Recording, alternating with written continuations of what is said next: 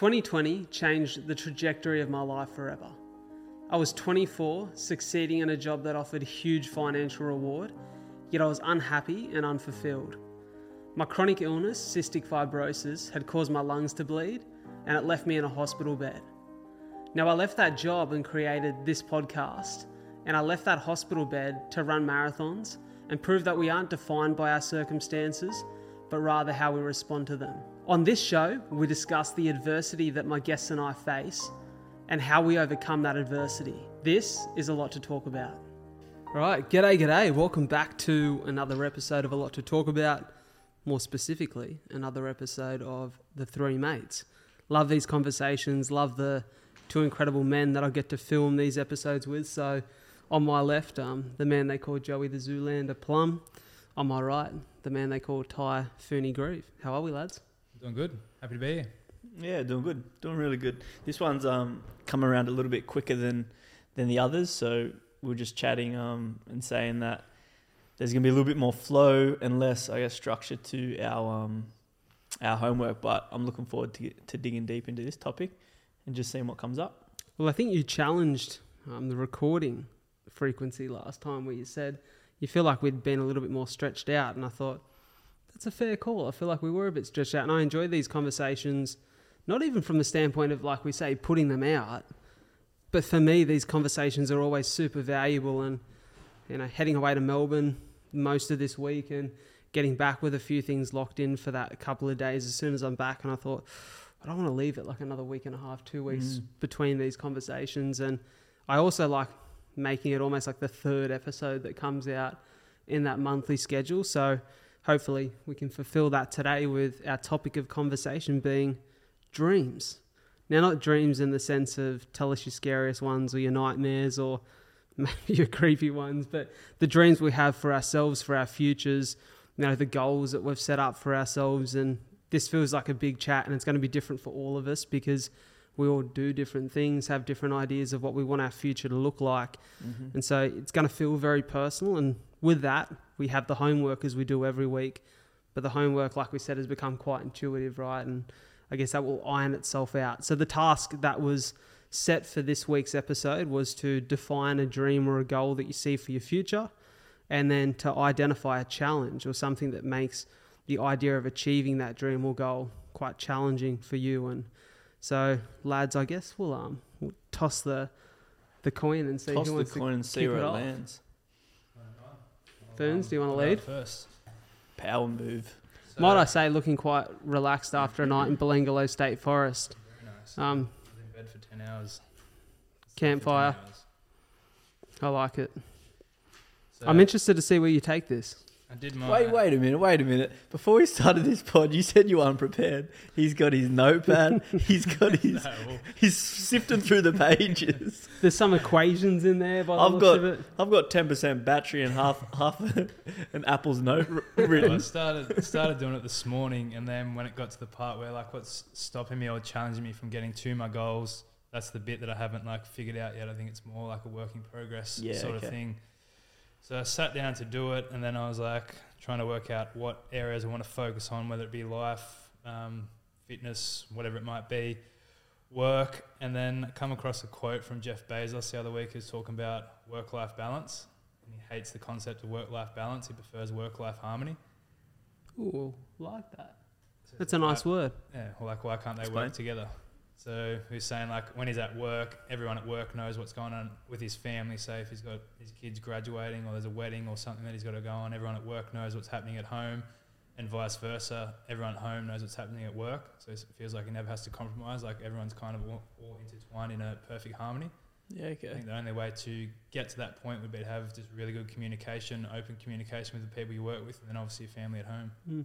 Do you think that's a before you dive into it, that thought is quite intriguing and it feels very left of center to what most people would approach you know their, their life like. Because i know a lot of people say don't bring your work home with you right? And you know leave work at work and, and come home and just be present. And also leave the challenges of home at home and go to work and do your job. But does that create a, dri- a drift or i guess a does it create a separation between thinking that we can actually enjoy and make the most of our work if we leave all of home at home and and don't ever bring work back with us? Bezos goes to work and talks about. It. He's like, "Oh, boys, I think I might divorce my wife soon." I don't think like there's a, a line between it, but I think just the the open communication between. I don't think it has to be black and white when you walk straight home from work. Like you can talk about your day or what mm. challenges you do have at work, but probably don't bring the stress of work home. But being able to talk about it openly and honestly, I think it's probably a skill. Well, I guess I, I look at the three of us, and at the moment, we've all there's like an entrepreneurial style to the way that we all work, right? Like you've started your own company, you've started your own business. I'm doing my own thing, run by my own desire of structure and the way I want to set things up. So that feels probably more natural than maybe it would for most who go to an office, work, have colleagues, come home and it's very separate. Do you find it easier to, to identify the idea of how harmony would look for you? Um, well, that's why I was thinking about it a bit here. But I think, um, well, for me, when I just heard like the work life balance, I was like, well, what is my ideal goal for work and what is my ideal goal for life? So they were the two things that I focused on in terms of like sculpting goals around or dreams around. So, well, this is actually another conversation. I wrote my dreams down, what they were on my goals, and then what was impeding them was I had this conversation with my psych like a week ago is think on like a spectrum. On one end, you've got like independence, and the other end, you've got like connection or like family or friends or something like that. And I've always, I think I have a limiting belief going both ways on the spectrum. So I'll explain. Well, this is like what I was thinking about in my head. It makes sense, but I'm gonna. This is like what I want to try iron out. So to be an entrepreneur or to achieve achieve any goal in life, I think you have to be fiercely independent and almost like selfish to a um, to a certain degree. But then to have any fulfillment as a human in life, I think you need to have like connection, family, friends, all those sort of things. And I don't think it's like where I, I think I'm stuck somewhere in the middle where it's like I need to. I think you need to be able to do both of them at any given time. Like I think you need to be fiercely selfish to achieve a goal, but then also if you want to have friends, family, then you need the connection as well. So when we did the podcast around limiting beliefs, one of the limiting beliefs I have, like in my head, I think of myself as a lone wolf. So instead of say potentially like socializing or doing something instead of working on my business or asking for help even in my business, I'll just do it myself. That's I just grew up in an environment where that was that was just how I got through. But then so that's a limiting belief going from if I am being too independent and I need connection or help, I have a limiting belief that's stopping me go that way but then I also have a limiting belief going back the other way because sometimes I will be, say, in my early 20s, I was overly social because I didn't want to spend time with myself. Mm. So I think when I do need to be independent, I still, I still, it's still difficult for me to sit by myself with my own thoughts. So I distract myself. So I think there's like two limiting beliefs going each way, and I'm kind of stuck in the middle in no man's land where I think to be successful at work and life, you need to be both fiercely independent and have good connection skills with humans. but time. this is like what I'm trying to iron out in my head now. Like I don't know if that made sense or not. It did, and the thing that come to front of mind was a clip I seen maybe an hour or two ago as I was scrolling through Insta. Tell me whether this makes any sense to you because it definitely feels relevant to what you said from my perspective. But it was Jay Shetty, and he was quoting someone I can't remember who, but he said that when we think of the idea of being alone as human beings, we forget there's actually two parts to being alone. The thing that we often go straight to when we hear that word alone is the feeling of loneliness. And like loneliness can be quite negatively associated and is quite negatively associated for many people. He said, but this other second word that we often forget when we consider the idea of being alone is solitude. And he said, solitude is more consistently defined as a strength, the ability to be by yourself, to be self sufficient, to thrive in your own company, and to not need necessarily anyone all the time. Mm. And I think it's that that's a hard balance, though, isn't it? Because I've been, I've been sometimes I've gone when I've struggled with the idea of oh, not being able to maintain all of the social connections. I lean too hard into solitude and pull myself away. But I think it's finding the balance between. you need to be an expert in both and then have the self awareness to know that which trigger you got to pull at any time. Because it's fair to say that I don't think any goal of super relevance or, or anything that you try to achieve in your life that's really meaningful, you shouldn't have to feel as though you need to do it alone. Mm. Right. one of the limiting beliefs that we did from episode one or two. I can't remember what it was, but that was yeah something like in my head. Just I never felt like I had help as a kid, so I just like that's my mentality. Is I just do it myself. But you can only go so far before you need help or like no one's ever done anything of substance or greatness that's just been purely by themselves. Like yeah. you need help at some point. I um yeah I agree with that. And I think like in the nature of my work, self-employed, really like a service for hire. You're hiring me as the the cinematographer to come and shoot your project, me as a director to come and direct your project. Um, I've found the emphasis on collaboration to be super important as I've gone through the last few years, especially. But like the the scale of my projects has increased um, because that one man band was like a little bit of a badge of honor, where it's like, oh, you know, I can shoot, edit, um, direct it, pre-produce it. Like I'll just get it done because I don't really want to delegate responsibility because I don't really trust that anyone's going to have the same, um, I guess, passion for the project or like competency as I would, which is just is not true. And then I've realized as you scale up and you get higher, to want to do it by yourself doesn't only take away from the quality of the product, but it also is just fucking hard. like it's like you can't do it all and actually enjoy it all, you know? And it gets to this point where I really enjoy collaborating with people now and bringing people on, but valuing their skill sets and then finding the right tribe or team that complements one another where it's like well you're really technically minded. Let's get you doing this thing. Um, and you have a really good eye for interior decorating. Let's get you on as as stylist um, and art department. Like if that's not my strength give it to someone else. Mm. so it has been a, a i guess an evolution for me as well foons from being this like let me just reap all the benefits because I'm also responsible for it all. Like, let's just let it be mine. I'll hustle it out for me and then I'll get all of the glory. Um, to going, let's find like the, the power of proximity.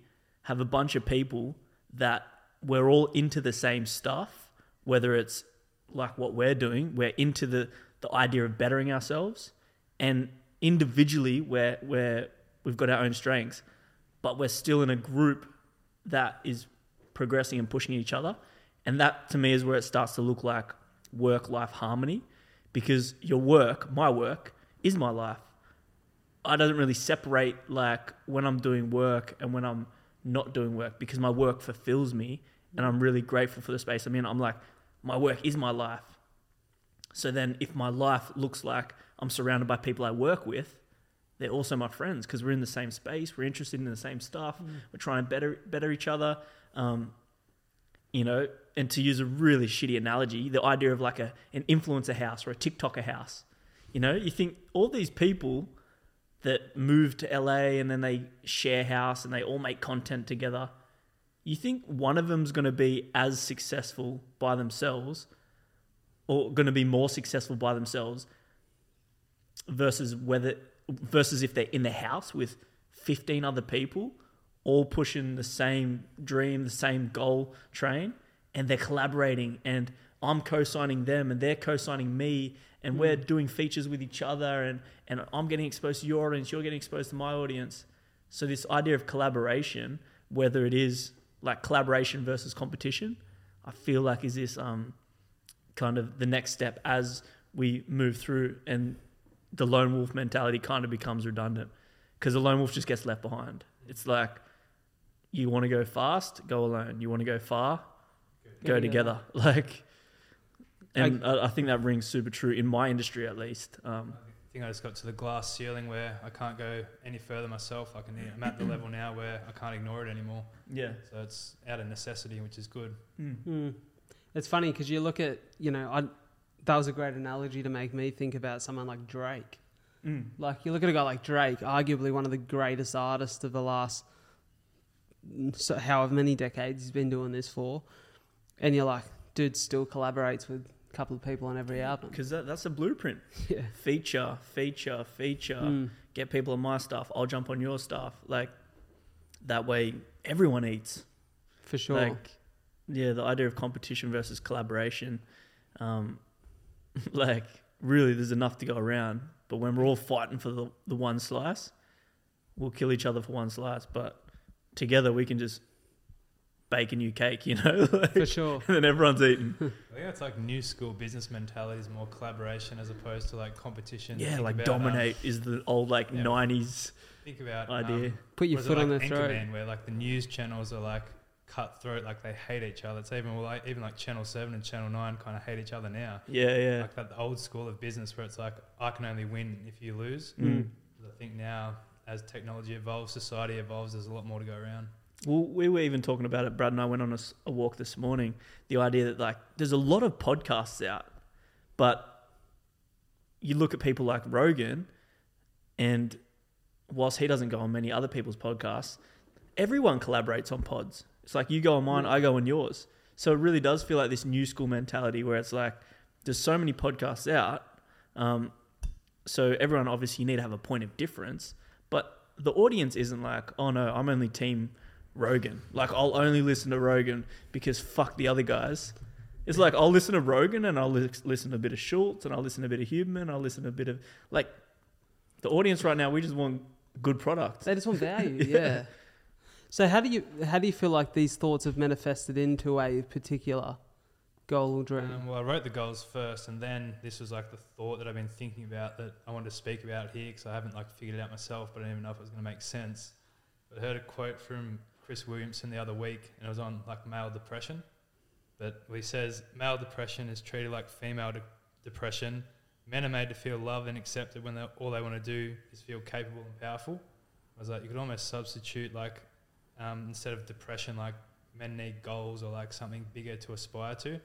So use the example of like World War Two in England when that England had sent all their soldiers away and I think Germany attacked them and there was people Mm. in these psychiatric wards that had been depressed and in bed for five years, hadn't spoken to anyone or anything. And then as soon as they needed people to drive the ambulances, fire trucks, these men come alive. And he Mm. finishes with a quote that says, "Give a man a purpose and the ability to achieve to achieve it, and he will crawl over broken glass with a smile." I, I heard this story too, and I, was thought like, it was so moving. Run through a wall. Yeah, so, uh, but but Real charged. The But it's glass, so not true. so much. I'm not going to crawl over broken glass, but I'll run through a gyprock wall right now. it makes me think about our conversation on masculinity and femininity, and we spoke about the the definition of masculinity, which most men or a, a high majority of men tend to associate being more masculine than feminine. And you know, a big part of the masculine energy was action oriented. You know, the action to want to provide, achieve, and thrive and move towards something of meaning. And so that there speaks to that, right? Oh, definitely. Because even like, I think myself when I was writing my goals, I think like the last two years have probably been feeling too much in the sense that like I let my emotions dictate my actions too much, or they have too much sway over me. And I think for myself anyway, like setting a big goal and going after it, and just knowing that some days are going to be shit and some days are going to be good, and there's not much you can do about it. That's just like being human. I Mm. think you need to have enough self awareness to know that the goal that you're going after is authentic to you. So I can use like the example of like the 50 year olds finally becomes a CEO of like a big corporation, but then he's been through two divorces. Um, his family doesn't like him. and Then he gets to the CEO position, and then he's like, I didn't even fucking want this position. Now my family hates me. Like his life's in like shambles. So I think having enough self awareness to know that the goal that you're going after is authentic to you, but then just knowing that some days are going to be good and some days are going to be shit. And as a man, you just got to push through it. And I, I think that self awareness is a harder skill than people realize. To know that, because this is something that has been on the top of my mind lately, right? When you talk about the idea of a goal or a dream and you're moving towards it and you've dedicated so much of your time and energy and who you are to it, you hear it so consistently that people achieve something that they've set their sights on for years and it feels so empty.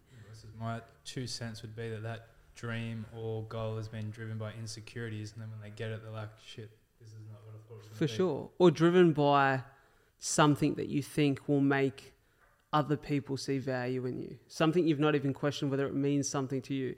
Which we call that an insecurity. insecurity. insecurity. But also just I think sometimes what other people have described as being meaningful for them. And you That's just think, well, that must feel meaningful for everyone. the house with a picket fence. Yeah, for sure. Or, you know, even the other day I spoke to an incredible lady who's one of the biggest speakers in Australia. And I associated someone who speaks on stage and wants to do more of that as like, oh, that's a massive goal for me to be like a really successful speaker. However, you define success, for me to be on stage providing value for people is how I deem it successful. But I want to do that a lot of times per year. But she described her life as being quite inconsistent in the sense that she's on a plane a couple times a week and never really home. And I'm kind of like, well, I want to speak enough that I can provide value, but I also don't want to fly out of home two, three times a week because I quite enjoy waking up in my really cozy bed next to the person I love, going for a run down at the beach that I love, swimming, having a coffee with you boys. So I want to speak a fair bit, but not so much that it takes me away from the consistency of that. Mm-hmm. And so sometimes it's realizing that the dream, one of the, I guess, the, the ideas for me that I've had to change is that the dream doesn't have to happen in isolation. It can happen in collaboration with other things. And so the dream doesn't just have to look like that. Maybe that's only part of the picture. You know? I like that. So that that for me has been one of the challenges. But but carry on, yeah. So I just set two goals, one for work and one for life. So the short term focus where I'm at with my business now, being an alcohol business, I kind of didn't fall into this, but I think this is how my life's gone. Been given the opportunity where I can see stuff that maybe other people don't see. Like I've spent a lot of time partying. I lived in America for six months where I can see their market trends are slightly different to ours. And I can just have a clear vision of this product in my head working at full scale. So my goal, I don't haven't set a timeline for this because I'm going after it and I don't care. I'm way too far, far, far past the point of no return. Is to be the Wolf of Wine Street. I like it. Thought it like that one. You just get, is it an exclusive? You get a patent that name or something, dude. It's got a ring to it. Like, I don't think my purpose in life is to sell budget alcohol, but if it is, I'm going to do it better than anyone else. But I think Gunays is going to be a stepping stone for me into something else. I don't know what that something else is, but I remember when we did that, when we went away for the weekend, we had that game. It was like, if I had to do it, I can't remember exactly what the question was, but it was something along the lines of like, if I had to speak about a topic or do a keynote, what would it be?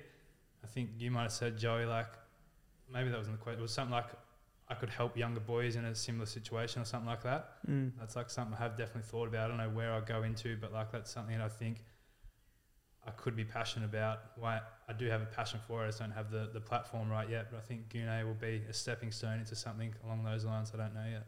Mm. Yeah, I love that. And so when you talk about the Wolf of Wine Street, do you think Gournay is a stepping stone into, do you mean doing more within the alcohol industry and using that platform to help the people who are partly customers, but also people on similar journeys to you? Uh, or is it just Gune is just going to be an entertainment hub or platform or a product? I don't think you can really mix alcohol and mental health. yeah, like that was my question. Oil, oil and water, but questionable. Um, I think Guna is just to entertain, like a product that I want to bring people together that's cheap, affordable, tastes good, like have fun with your mates kind of product. I think if I was going to do something helping people it'd be in a different, a different platform okay. or a different portal. I don't think those two really go together. Well, I can't see them working. Um, so yeah, in terms of like a massive dream or a massive purpose, I don't actually know what that's going to be yet. I just know that's what's right in front of me, lights me on fire. It's like I feel like the version that I have to be to make Gune successful is like currently it's always 10% better than the version that I am. Mm. So it's like, mm. it's challenging me in a way that's good. It's not like I'm not chasing something that's like unattainable. It's like something's pulling me in the right direction that's making oh, me better. I was going to use that word. It's like the idea of chasing something has this forceful connotation where it's just like you're trying to chase it down and it's exhausting. But when you have something that um, is pulling you or you know, to use a more woo-woo term, like is you're you're being called to it.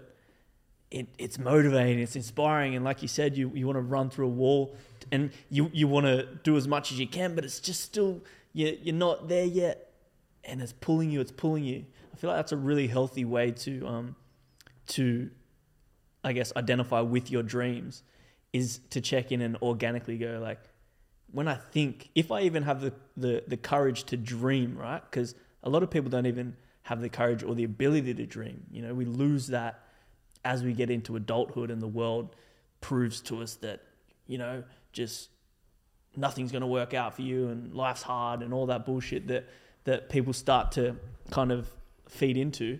If you have the courage to actually dream and then what we've done like write the dream down, how does it feel? Is it organically pulling you and you're like, "Yes, I can't wait to go towards that that life?" Or is it like that seems like it's going to be fucking exhausting because I know that's that's my dad's dream. He wants me to be a doctor, or that's my you know that's not really my dream. I just know that it's it's something that I've got to do because it'll be accepted socially. That doesn't sound like it's pulling. You're just chasing down this thing that like it's almost ticking the box. Ticking the box, and at what point are you going to realize? I feel like yeah, it inspired me the way you describe that. You know, it's pulling you. It's ten percent. It's always just like ten percent.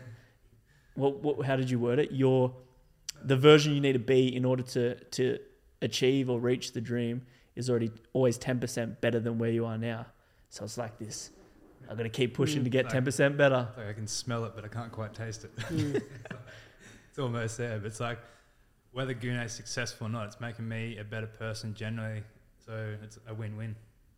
Yeah, that's for a sure. way to look at it. I think it's also the the thing that comes to the front of my mind when we talk about this topic, and we talk about the idea of you know you just said there, Foons, whether Gune is successful, or you spoke there, Joey, about like the idea of the pool of the dream or the way it's calling you.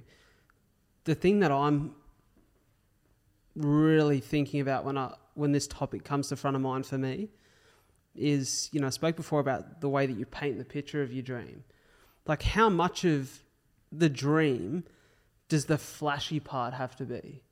Because this is my this is my thing, right? So no matter what you do, there's going to be shit like you said, Foons, that isn't enjoyable and doesn't evoke happiness and causes some stress and causes some frustration, confusion, because that's life, right? Like I think lately listening to a bit of Ryan Holiday and he talks a lot about the Stoics. He talks about Marcus Aurelius, former Roman emperor, who sometimes could use the philosophy or the, the readings or the tablets back then as a vice to escape the daily tasks that were a little bit mundane, a little bit frustrating, and not all that fun. Beheadings. Yeah, like he he used that as a vice because he didn't really feel as though he wanted to go and do the things that he had to do every day. Enough. Yeah. So my thing is like, the dream. Does it have to be the whole picture? or can it just be part of the picture? And that's what I'm maybe coming to terms with. Like, yeah, all of it has meaning, but is Gune, is the success of it, does it have to be monumental, or can it be like a part of your life and then there's other things too? I just think the nature of the alcohol industry, it's kind of like a fly or die operation. There's no really middle ground. Mm. Yeah. It's either a $10 million business or it's zero. Mm. Yeah. Well, that's the thing. I just, I think I guess I'll dive into it more when I talk the way that I thought about this, but it's it feels like a really challenging topic I can imagine for a lot of people because you know, I just seen I said to Joey this morning when we're walking, a guy who I really enjoy listening to, Scott Galloway, talk about how really it's only 1% of the population who get to succeed at jobs that are very creative or very passion driven. The other 99% of people have to survive in jobs that can look and sound quite mundane from the outside. It doesn't mean that their life is meaningless or their life is boring or that they're not living their own version of the dream. It's just that the nine to five hours of their day aren't exactly the picture they've painted of the dream, but maybe they're five to nine when they're at home with the kids or they're out playing social sport with their friends is like that's the thing that sets their soul on fire and the, that's the thing that adds a real element of excitement to their life. I think I, whilst I want to encourage people to dream, and I would encourage you guys, as I always do, to dream, and I definitely myself am a massive dreamer, realizing that there's still an element of like pain and realism and and challenge in everyone's picture. I can't remember I heard this someone talking about it. But going after your dreams like that, he's like 95% of the stuff that you're going to do is going to suck. and the five percent that you that is good, you have to like it so much that it's going to counteract all the ninety five percent of the shit that mm. you have to do. I heard I heard this in a training context. It was a professional running coach who was talking about. I think he called it the um, the theory of thirds or something like that. And it's anytime you're training to do something or preparing to do something of any significance in the athletic world, you know, one third of your training feels like it fucking sucks. It just doesn't feel like it's there. You feel like you're below par. You feel really average when you're doing it. One third of it is like, oh, that's okay. I'm at maybe like 70 to 80%. And then there's a third that like you're flying. You're on top of like your performance. You feel like you're on top of the moon. Everything feels good. And it's almost like, I think it was called the rule of thirds. And maybe it's the same in life. Like one third of it is blissful and sweet and beautiful and everything you've painted as the picture in your head. One third is a little bit mundane, but it's it's okay. And then a third of it is the struggle and the pain and the stuff that requires real grit and resilience, and that makes the other stuff more beautiful. Mm. Maybe my ninety-five percent theory is a bit pessimistic. well, either way you see it, right? I think it's um, you know, you can dive into meaning in so many ways. I think, I think your course will sell better. I guess it's just painting the picture that um, the the glitz and the glamour and the bliss isn't the majority. Mm. It's oftentimes the minority. And so, you know, when you say there, Foons, the 95 and 5% analogy, um, the idea that you need to have this dream that's so like, like powerful that it will just carry you through the 95% shit the whole time.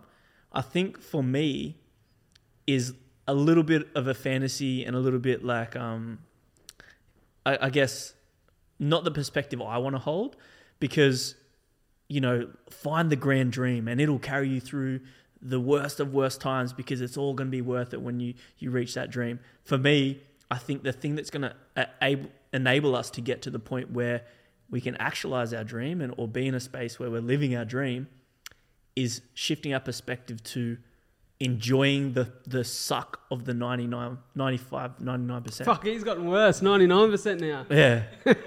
I stumbled through that sentence. That was tough.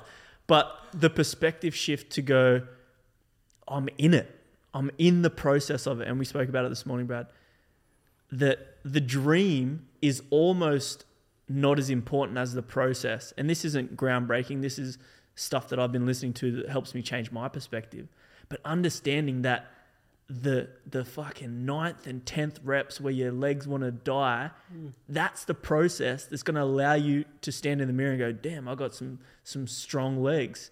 Big boy. You know, like so if you're not able to smile at least internally in the shitty process, the grind or the tough or the mundane um, and be able to appreciate the process of the suck and the 95%, then I don't think this grand dream is just going to be able to sustain you. And it might be able to sustain you for some time, mm.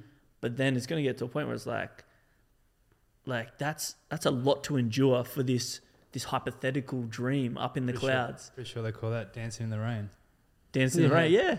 And it is. It's a perspective. It's the perspective that it's like I get to do this. You know, oh fuck, I've got to go to the gym so that I can achieve this strength goal. Instead of I get to go to the gym and and fool around in this playground of equipment and and like move like an a mammal, the mammal that I am. Like the perspective, you know, the perspective change allows you to go through the exact same behavior, the exact same exercise, the exact same process, but just have uh, an association with it that isn't so exhausting. Because how long can you sustain that for? Rogan talking about that, he said, "I can't be happy unless I'm struggling doing something."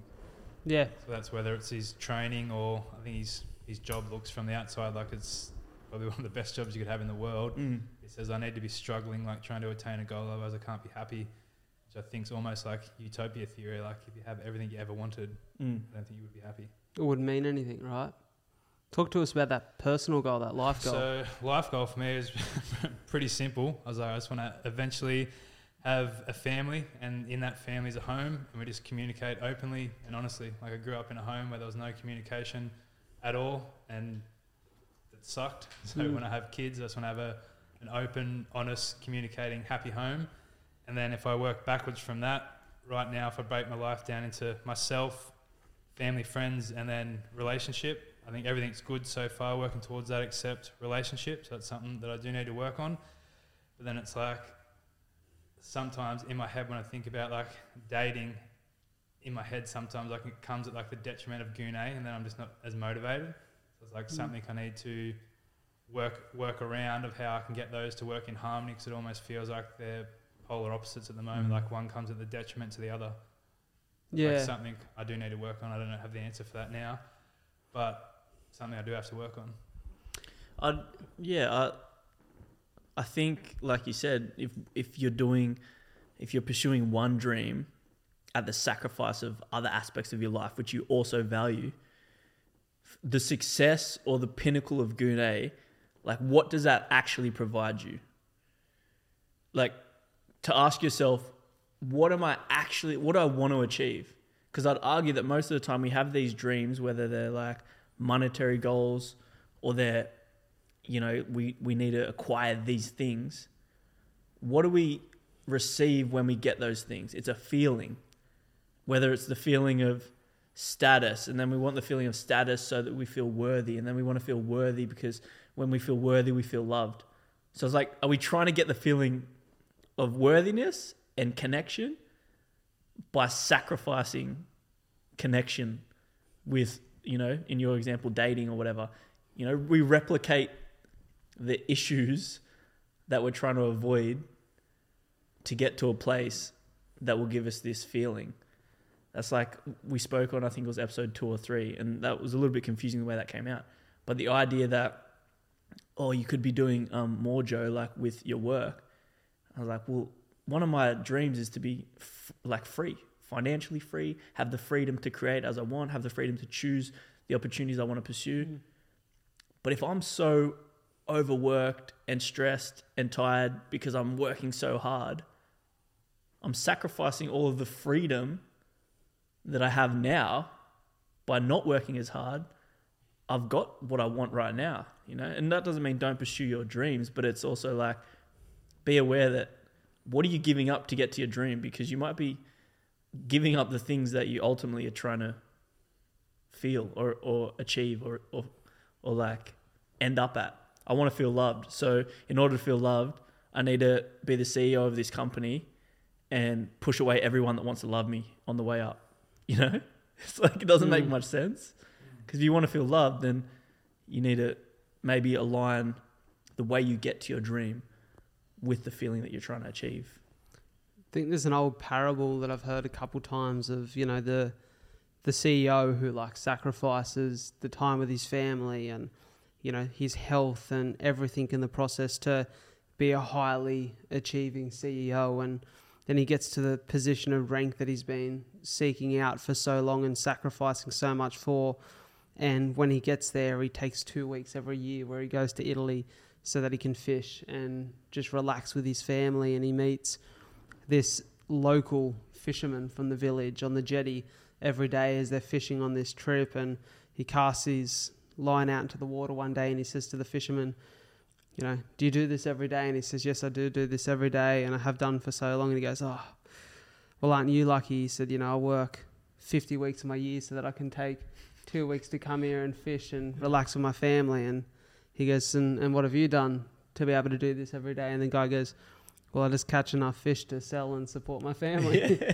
and it's kind of like that thing that sometimes we think we need X and Y. And don't get me wrong, I'm so ambitious that I want to achieve things of real meaning in my career too. But I have to remind myself of that fact too that, like I said, if doing 100 gigs a year means that I'm only home two days a week and I don't get to run and have coffee with mates and like wake up next to my partner it doesn't mean what I thought it would mean anymore. Mm. It's just made me lesser who I wanted to be. And so it's that fine line, isn't it? But you don't really know until you're toeing the line mm. whether you're too in on it or you're too far out of it. And it's and it's hard to it sounds almost rich to say don't go too all in on it because when you've got the pool and you can see where you want to go and you know, the idea that you're not where you want to be yet there's obviously that motivation and that desire and drive to get there. It's trying to just be, probably like you said at the start, Foon, self aware enough to know where the line is. And I think, like, I don't mind the idea of, of going all in on it, but it's getting clear enough with what you want to achieve. Because the idea of being in the competition of business and, and hustling and, and getting, it, getting it out of the mud into um, a successful space that might just genuinely be something that makes you feel good. Mm. But if you're doing that in order to reach a space to feel good, then it's like, you know, that can be your almost like your hobby, the process of like wheeling deals and then losing deals and then winning deals back. That can just be something that you enjoy doing. But the same way that you mentioned the idea of having a, a safe family environment that has open communication, in order for you to achieve that dream, you're not going to stop talking to people. You know, like you got to promote the things that will get you that feeling. As I said, like, but it doesn't mean that you can't grind out um, Gune at the same time because it just yeah finding that point where it's like, wait, is this actually supporting my dream now, or am I just like in a system, in a rat race, in an idea that I'm going in the right direction, but I'm actually just so like in I the feel suck. like it requires a version of me that's constantly 10% better than I am. That challenges me emotionally, and then my emotional bandwidth's kind of like gone. And then I'm like, I don't know, I'm just kind of like couldn't be bothered almost. yeah, yeah. But then like, yeah, I've got to I've got to get a better mindset around how I can manage both because they are both important to me. And I would say that something I've experienced the last seven months having Soph is that I guess the the fear that it's going to take away from what you're trying to achieve. For me, it's only added to. Like it's it's been someone to support me and someone to lean on and someone to bounce ideas off and and I think the right person does that. You know? Yeah, yeah, I agree. Well, I'm watching the Arnold Schwarzenegger documentary at the moment on Netflix. Yeah. I've read his book before and I remember I'm not up to the part yet, I've already read the book and it's like his dad passed away when he had Mr. Olympia on in like two weeks. Mm. Or Mr. You know, what, yeah, Mr. Olympia. Mm. He's like, didn't even go to his dad's funeral. He's like, he's like, he's dead. What am I going to do? Damn. Mm. Like, I've got shit to do. Yeah. And I was like, damn, that's a man that's dedicated to a fucking goal. Yeah. Yeah. Like, can you be Michael Jordan? Can you be Arnold without that sacrifice, without that dedication? Yeah. I heard Mike Tyson. What, what do you want? Yeah, it's it's what do you want, and then sometimes you hear even those people that are living the dream in inverted quotes, um, they're living the dream, but all they want is just to be left alone and be able to go home to their family and just work a chill job and not have to do the media obligations and not have the weight of the world on their shoulders.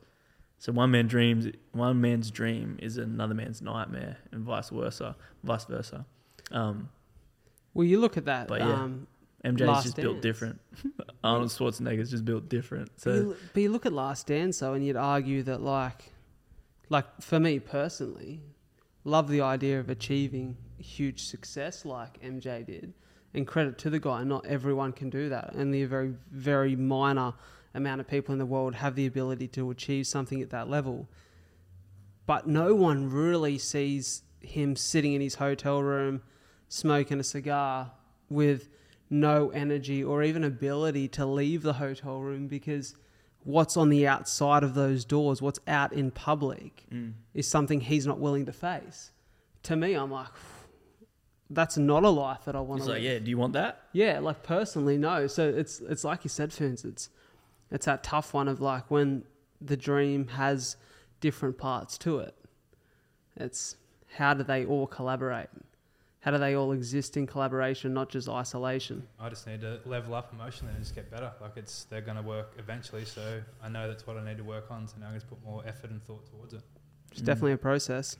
So, you know, no doubt it takes courage and strength for all of us. If you don't mind, I might um please do take some courage and strength and dive into my little bit as a segue of today's pod. Speaking of courage and strength, here's my here's my input. Here we go. So I guess when I thought about this, I didn't really break it into the two segments that you did, Foons, but it kind of somewhat naturally was when I thought about it and the way that it looked. So I guess to kick it off, I really thought a lot about the topic of dreams and kind of as I've expressed throughout the course of the episode, Um, I've been thinking deeply about what the dream actually looks like, even when it becomes a reality, right? And so there was a clip that really stood out for me that I heard the other day. Um, Jordan Peterson, who I know the three of us on the pod are across a bit of his work, and this really stood out to me as as what I guess you should be striving for. At least I feel like I should be striving for in life. He said, It isn't obvious at all that we want happiness. It isn't even obvious that we want absence of misery. What is really obvious is that we want an adventure. We want an adventure that is so compelling that it makes the misery of life not just justifiable, but worthwhile. And I guess that speaks to what we spoke about, whether you believe it's the 5%, the 33%, or the 1% um, of life, it is quite challenging and tough and requires the grit, the resilience to overcome so that the other parts can be enjoyed and can be savored. It's the adventure, like, is what gives life real meaning. And so when I think about my adventure and my dreams and, and the direction that I'm taking in my life, it's sort of come to me that, like, it seems to me that and this is just something I've written as I journal through this today. I said, so it seems to me at least that the meaning of life is in the adventure, the process of loving, achieving, doing, being, and so on. And therefore, my thinking is that our dreams aren't worthless if they aren't fulfilled to the degree in which we paint the picture of them in imagination, but rather that they find meaning in the way that they we move towards them in our present reality. And for me, that was I've in my life so heavily associated myself with what you described to me today, Joey, is that dreamer archetype. Like I'm the guy who's always had a big dream for how his life would look and how life would play out. And I, I never really could see myself in a position in which maybe society would define as average, where I wasn't doing something astounding or something that other people looked at. And maybe that's an ego thing. Maybe I just wanted to feel like I was super valuable and super worthy, and that people looked at me and thought, oh, wow, that's amazing what he's achieved. And maybe part of that has been quite healthy because it's creating something of substance when I sit down to do a podcast, and it's given me the courage to go and step on stage and actually start things that for me have, have been really enjoyable and given me a lot of meaning in life. But now the challenge for me is that and I almost think that this is the challenge for our society is that if you identify solely with this dreamer archetype, that we can rob ourselves of actually realizing and enjoying the beauty of the process.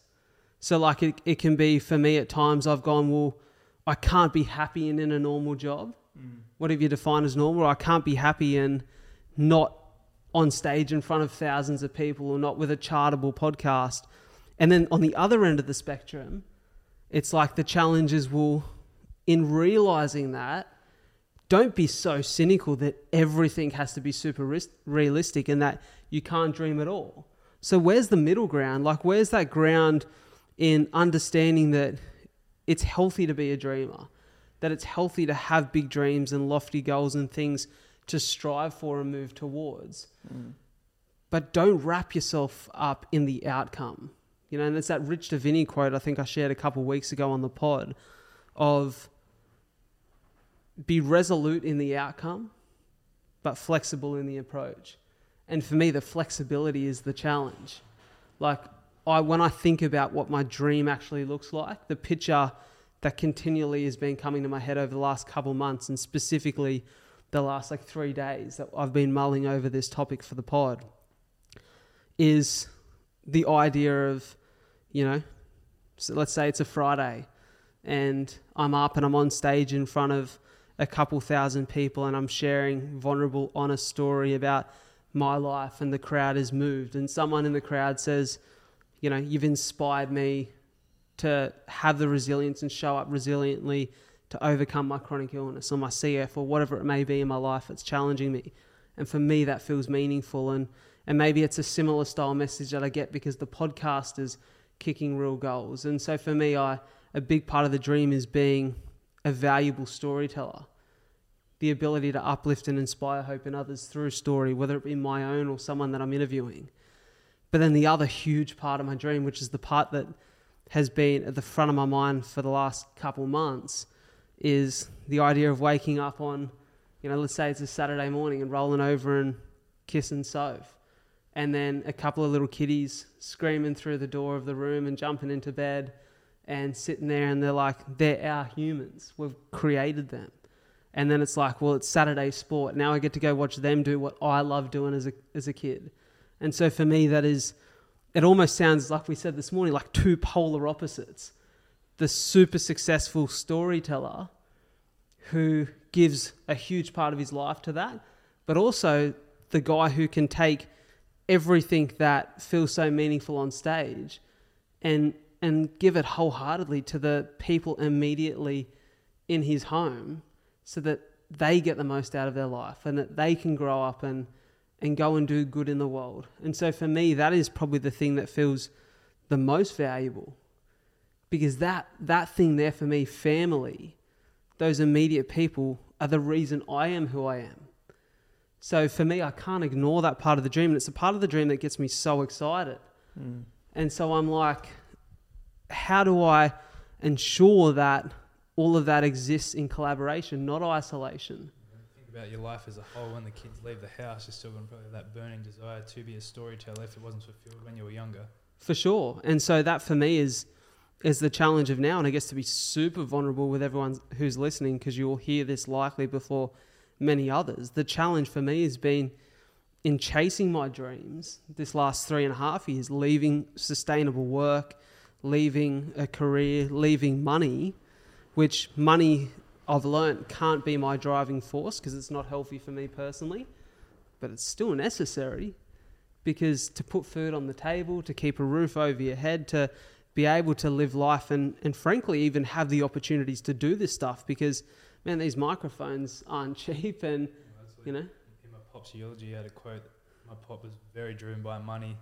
And then when he passed away he's like money's not everything but try to live without it. Well, money's not everything but you can't live without it mm. and that's the thing so for me it's it's been this learning process the last three and a half years which has been really valuable but learning that well to continue to sustainably move towards my dreams, there needs to be something that provides me with income. And maybe it's not the podcast right now, and maybe it's not immediately a heap of speaking gigs, but there has to be something sustainable. So I've had to go, okay, well, maybe I've had a limiting mindset that this dream needs to exist in isolation and that I had to work out the way that I painted the picture in my imagination. And so I've taken an opportunity to go back and sell some real estate. And thankfully, those people who I've you know built trust with over years have said, we want to make sure that you can continue to achieve your dreams at the same time. And so I have the flexibility to go and do the gigs and to keep the podcast moving. And that was, you know, the important thing for me. That was the, it wasn't going to be a matter of if or, it was going to be a matter of end.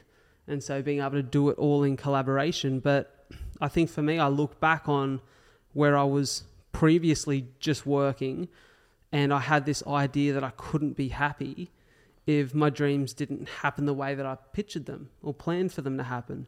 So that's been the big challenge for me, understanding that on one hand, you can be realistic and sustainable, but still be super driven to achieve what for you feels really meaningful. And maybe for some people, they'd question as out of reach. Mm. And I don't think that you should be discouraged by the fact that it doesn't work out the way that you wanted it to. You know, I think you should be encouraged by the fact that, well, if you're still here and the dream still means something to you, enjoy the process of getting there. Yeah, I think the it, it was so interesting when you told me that you were going back to real estate because it was um, as the picture's been painted, this dark part of your life where you were pursuing real estate as the thing, you know? You were going to be the most successful real estate agent and you were moved to Melbourne, but at the same time, it was just scarred with so much like misery for you. Mm. And to hear you say, you know, I'm going, at, I'm, I'm, I'm at a place where I'm going to be going back to real estate. And then I asked you, so you're the, the limiting belief that you addressed in one of our previous episodes, I think has been super valuable for you because I asked you, like, what's different now about going back to real estate to try to make a buck? And it's your perspective. mm. because you now don't have the perspective that I've failed at my dream. I'm running back to ultimately the only means that I have to to make money, and it's in the absence of me pursuing my dream. You're now seeing it as an opportunity to help facilitate and support your dream, but also, like you said, taking the sexy out of it. That just because you're going back to real estate and it's not the sexy rags to riches. I sold everything and now I'm at the top of the podcast. You know, you're allowed to be in a space that is is less sexy. You know, taking opportunities as they're presented to allow you to continue to move forward, because we can be the dreamer that lives in the clouds, but then you can also be delusional and broke and and like, do you know what I mean? And so the dreamer, I'm I'm so glad that you haven't um remove the dreamer from the I guess the equation of you going back to real estate. And it's not a step back. It's it's a step um, you're still going towards the dream. Yeah, it's a pivot. It's a pivot. A pivot. The thing that stood out for me, and it, it's funny how the I seem to think that when I come to a crossroads in life, or when I come to the point in which I have to make a big decision, or even in this case, in the wake of making the decision to go back and feeling really good about it, a beautiful podcast episode popped up that I just so happened to click on and listen to because I was interested in the host Jay Shetty and the guest Rick Rubin that just delivered me with the most perfect message for this point in my, in my life and this point of time. And Rick Rubin, for those who don't know, is a legendary producer in the music space. I think anyone who's in the music world or, or even just enjoys the music world would know Rick for some of the incredible work and artists that he's worked with. And he seems as though he, he looks as almost this wise guru man, the long grey beard, the crazy weird hair who meditates and is super mindful and and you know he he delivered some absolute bars and and lived up to the hype in this episode and the one thing that sort of really stood out to me was he said, Your purpose in life isn't always related to your job, which we spoke about on the last episode of the pod, right? Where I address purpose. He said, If you need to have a job to support yourself, that's great. It's a noble thing to do, but follow your dreams at the same time. And then he said, They don't have to be one thing, dreams and jobs. Don't let following your dreams undermine your ability to support yourself. And he spoke about how when you are so stressed, when you are like, absolutely drained of all your energy and sustainable energy in the process of trying to achieve a dream, it actually takes so much of your creativity and your energy and your ability from you. Because when your stress is, well, how do I make this work for me? Like, how does this, for me, the headspace of the last couple months, the, the next speaking gig has to change my life because I can't continue to live the way that I'm living, or the next podcast est or guest appearance has to change the trajectory of my life. That's a stressful place to operate from. And so for me, going, no, the podcast doesn't need to change my life. And in fact, I can be super authentic and super genuine and show up and just enjoy the process of making the podcast and delivering something that feels purpose driven for the listeners and for me as the host and or you know the part of the trio on these episodes can be an enjoyable process and doesn't have to carry the weight of the world on its shoulders mm. because my bills are covered. You know, the job is sustaining me. And so for me, looking at it with the perspective that it allows me to achieve my dreams in collaboration with these things mm. and understanding that the dream isn't always the pretty picture that we paint. Because, you know, whilst somebody, if I said to somebody next month, I'm going to the Gold Coast to do an incredible speaking gig, they'd go, "Oh, how good's that?" And like, God, you make good money for the hour on stage, but that's not the reality of it because I'm up at 5 a.m. to drive to the airport to park the car to go and sit and wait for two hours, and then to get on the plane and to get from the plane to the hotel and then to sleep in a bed that isn't mine without the people around me that I love to go and do a gig and then get back on a plane and fly home. Mm. So the hour on stage is flashy and super exciting, but there's all these things around it that are that third, 90%, 95%, whatever you want to call it, that are a part of you allowing or part of allowing you to enjoy that moment that is really something you want to savor and, enjoy and kind of the part of the dream that you pictured. So it's understanding that no matter who you are or where you are, part of life is going to be mundane and challenging. And as Rogan said, as you explained, Ferns, that shouldn't be something to shy away from. Because if everything was just enjoyable and if everything was, I think, as you said this morning, Joey, when I shared um, Jimmy Carr's quote that he thinks the meaning of life is just to enjoy the passage of time. I think, or I'd like to hope, as you said, Joey, that when he says enjoy, it's just not this hedonistic idea of just everything should be pleasuresome and there shouldn't be any level of discipline or any level of meaning or depth. I know he doesn't mean that because he speaks quite profoundly in the episode that he, he shared that, but just to understand that the passage of time is going to be full of good shit, bad shit, tough shit, stuff that tests you, but enjoy it all because embrace that. Yeah, the like, good has meaning because we also experience the bad. Mm. You know, so I guess that's my my two cents on where my head is at and the idea of dreams. And if we talk about goals very quickly, I guess that for me, I think a lot about the next three year period of my life. And I don't think it's from a standpoint of I'm 30 in three years and that's the way I'm thinking of it. But I definitely think over the course of three years, I'd like to be in a space where I do 40 to 50 speaking gigs a year or gigs as a professional on stage. And you know, I would love to continue putting out one episode of the podcast a week, which feels very sustainable and is so enjoyable for me. Like I love this. This is one of my favorite parts of my life. And, you know, I'd like to think and I hope that in three years I'm in a position where Soph and I are, you know, hubby and wife and have our first child in the world. So for me, the next three years is really exciting and it's about being optimistic in the pursuit of dreams as we move towards that, but also being realistic in what do I need to be doing to make sure that I can sustainably get there. That the picture is quite healthy and and whilst I'm moving towards all that, still be exercising and moving my body and running and you know, mm-hmm. jumping in the water and sustaining incredible relationships with you guys and you know my close inner circle of people that I you know want to have with me for the rest of my life. So exciting three years ahead. I'm I get fucking super gassed up talking about it. Well, I think you should, man, because the way that you just rounded that out was was like so perfect because we spoke about the merge between the dreamer and then the reality check. You spoke about having the dream, understanding the means that you need to take in order to be able to sustain that dream. And then you touched on the core values, which we spoke about in episodes previous, being like, I want to maintain my health. I want to maintain the connections with the ones I love. Like, that's what we're doing here. We're trying to create this like this blueprint of how do we move forward healthily as young men.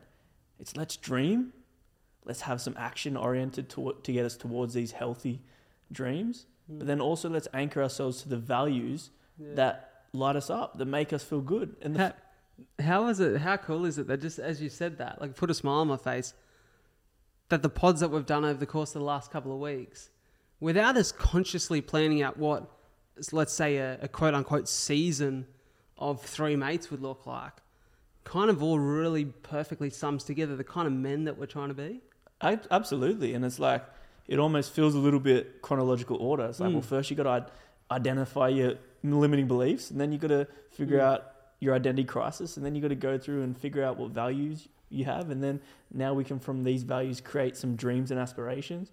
And so I think if we cut like that last thirty seconds of of um, of what you just said, you could really break that down. And I think you did it unconsciously mm. to being like, we've got some dreams, we've got some values, and then we've got yeah. some actions to orient to it.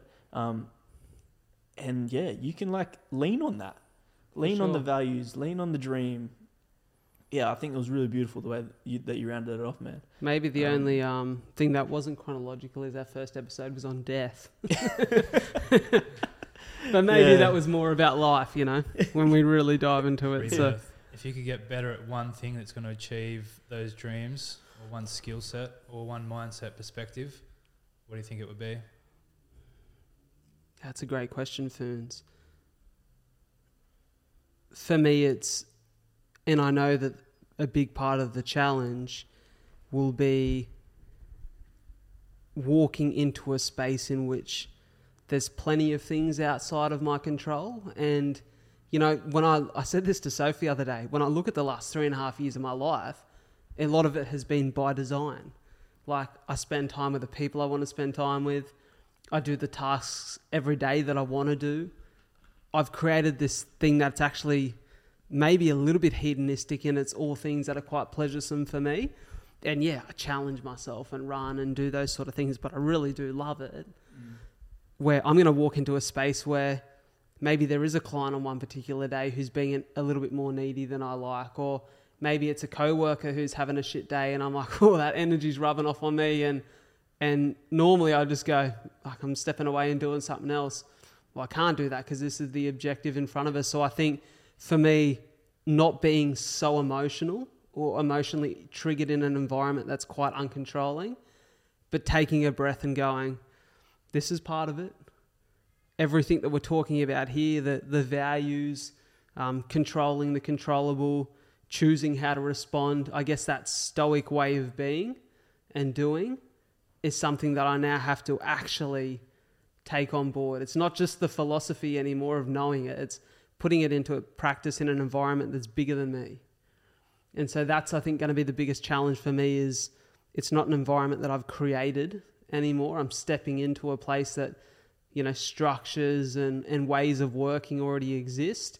And yeah, it's somewhat familiar because I've been there before, but it's not it's never going to be anytime you step into a workplace that you haven't crafted or created there's going to be things that you don't always think are the right way to do things or the best way, but understanding that it's not all about me. Have some empathy for the other people, and you know, hopefully some of those things come naturally. But yeah, I think just not getting caught up in a bad day. A bad day doesn't mean that you have to have a bad week, and also addressing that maybe it's not the part of my life that I've designed right now, but why shouldn't I go in there and enjoy every bit of the experience? Like we spoke about, enjoying exactly. the process. Why shouldn't I go in there and go? what if this. King's back? Yeah. Why shouldn't I go in there and go that everything that happens inside this space could be a big part of my future? You just, just, don't know. Yeah, you just don't know. So go in and embrace everything that's happening here.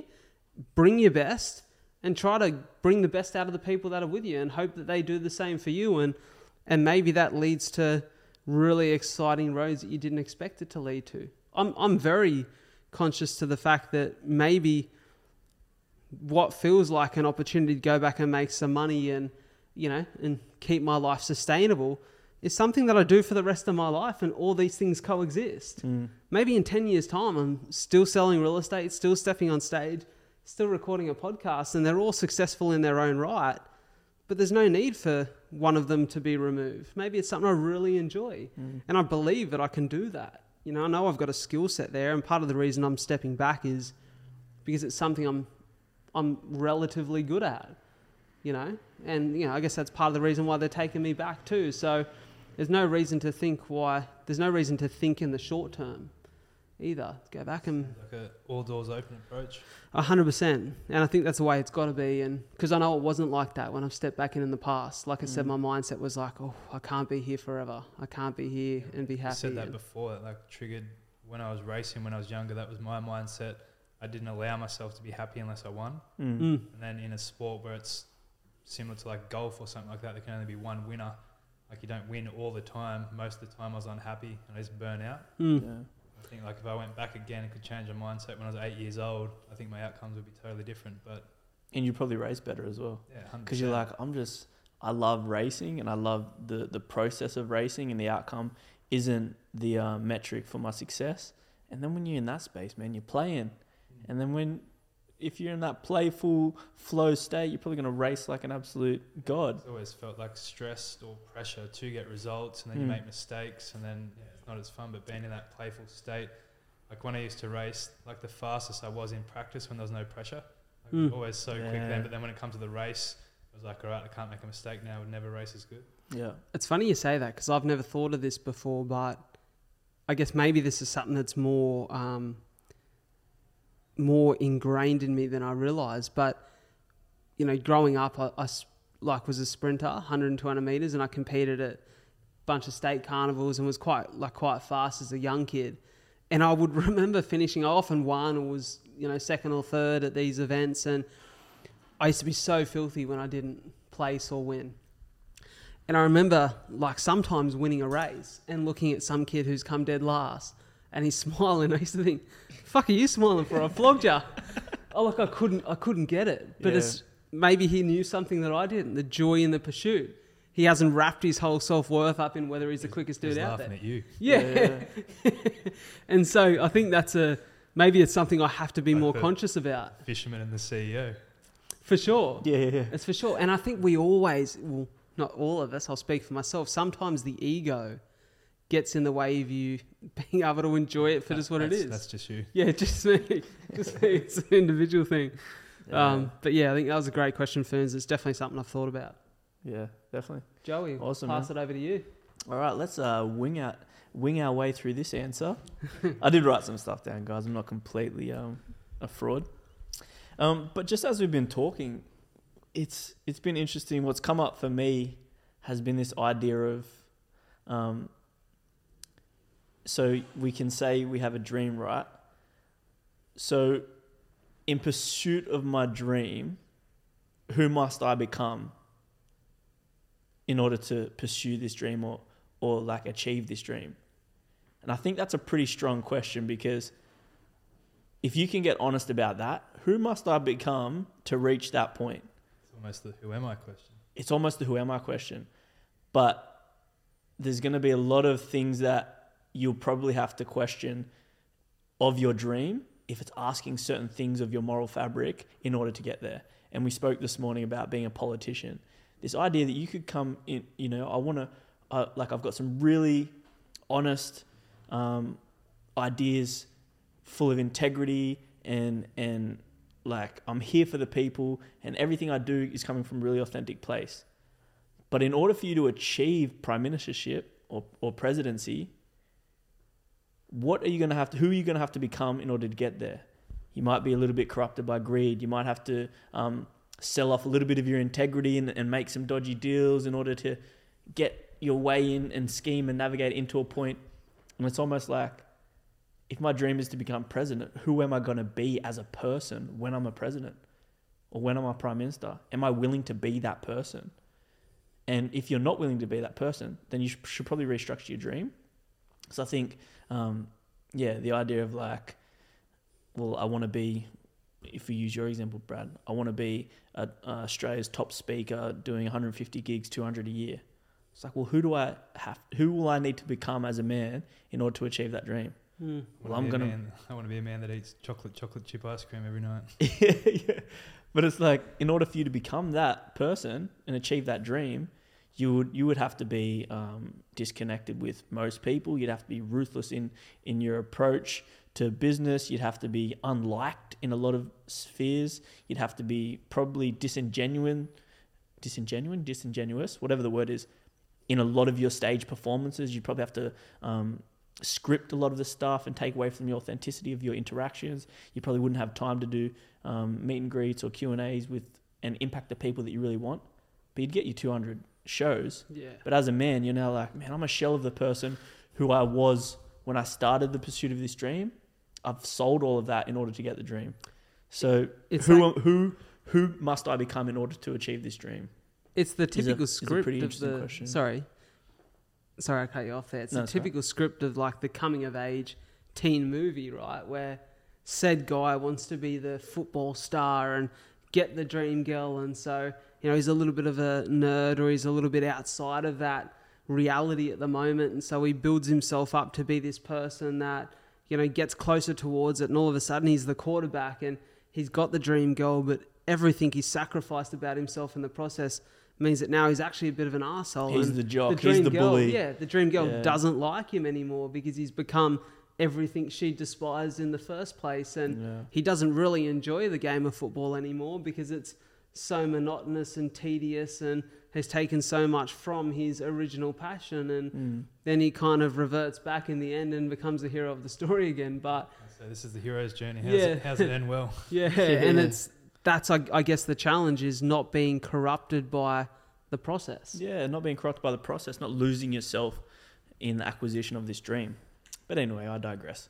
Um, the idea, the idea of of dream, because I've considered myself quite ambitious, always. You know, I've I've taken these risks um, from, you know, starting my my own business and freelancing with no real, like, I, I had the graduate position after university, the thing that everyone was chasing, and I had no, um, I guess, indicator that I would be good at filmmaking or I should step out into the space, but I just did it anyway based off of ambition and just off of the the feeling of like I'm not really happy in this space, so let me just try this space.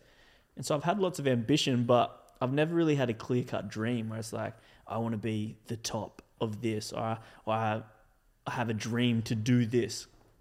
So I think ambitious, yes, a dreamer, not so much. So I like this exercise because it it helped me kind of think about that. And so I wrote here as a dream. Um, I have the dream to develop my craft as a filmmaker, um, as an artist, and I don't want it to sound too wankery, but I kind of get fueled by this idea of of like honest artistic expression. And obviously, I do that in the medium of film and video. And so I have the dream of of developing my craft and being and producing film, videos, movies, um, commercials, whatever it might be, that have impact, that have substance, that have meaning behind them. Um, and so the dream for me would be to be in a space where I can use my craft, the skills that I've developed, that I've honed in, the voice that I've created as a filmmaker, and produce pieces of art that impact people, that are fulfilling for me, and ultimately just mean something. They're not just, you know, superfluous things that are that are being put out into the world.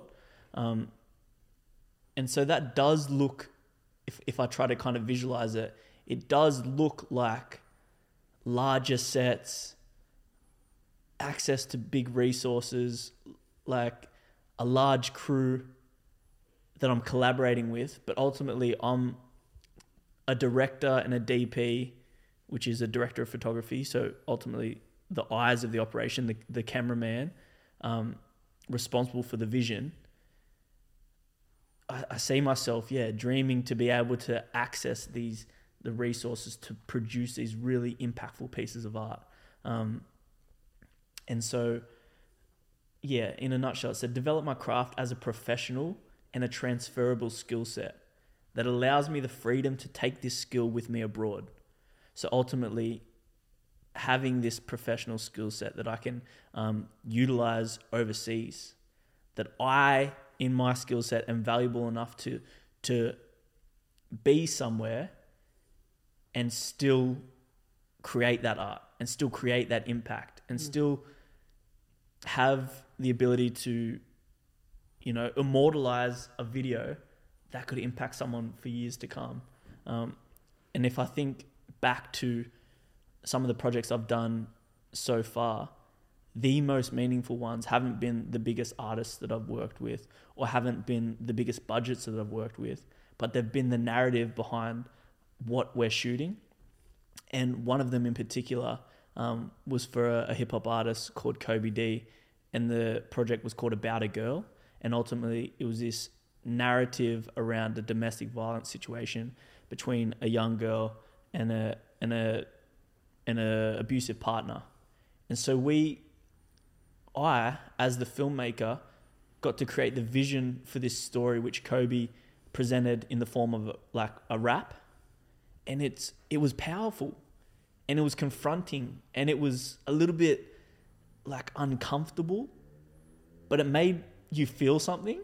Like mm. even watching it at times, and credit to um, an actress by the name of Lydia Cavella, um, and there's another gentleman called um, Matus who acted in it as well. So together we all created this piece of really compelling art, which ultimately had to have a trigger warning at the start. It's like, guys, this is going to be a lot for you to view, but I didn't want to make it any less impactful because I enjoyed the fact that it made people feel something, that it made similar made people who have had experiences resonate with it and be uncomfortable. It made people who had never had that experience go, "Holy shit." And it was this reflection of a real life emotion and the energy that we put behind the production. It was only a smaller production, but it just felt really like we we we did something. You know, mm. it felt really like compelling to to be able to do that. Can I ask when you talk about impact? You know, there's there's impact in a few ways that I see there from the outside looking in the way that that story impacts you mm. and gives you that feeling of this is meaningful. The impact that your vision has on the artist who lived this story or, or had someone who she knows lived this story was mm. compelled mm. enough to write about it and create a piece of music around it and then you got to bring that to life for them mm. the people who watch and listen post production who maybe can relate to that experience and have impact is there impact specifically that you want to have on audience or is it impact on the artists that you work with or is it all of it that means something to you I'd say I'd say all of it because you can't have this. Again, it gets a little bit. Um, you get lost in the in the in the metric of like how many people did I impact. It's the energy of like being fulfilled by the story or the project first and foremost, then being able to put a little bit of myself into it, and then just putting it out into the world, and knowing that we had we did an honest thing. Mm I guess first and foremost, it's like, were we impacted by it? The people who created it. And being comfortable with just that as like, wow, we did something self expression, um, creative and honest and authentic. And then by design, I feel like that translates and impacts other people. Yeah. So I'm not so much trying to like I really I need to I need to um I need to make people cry. I need to I need to make people um be shocked or you know i'm not just trying to like count how many people are impacted and how impacted they are mm. but it's just a feeling around doing something and i think that rang true really with the recent um, exercise i did with that visual poem that i that i shot by myself and, and published the poem i am and that felt really like fulfilling and impactful for myself because I got to express honestly. I, I I got to put a piece of myself into this small visual poem and I just got to put it out into the world. And I think by design, the whole exercise was to do that without the expectation of having any likes or or people give me pats on the back. Like I had to try to remove that and just put it out. But by design, because I did that honest thing, I think it impacted some people. Some people reached out to me and and gave me kudos and accolades for for it. So I think it's just this idea of like, if you do something honest and real, it will have the energy behind it to impact people.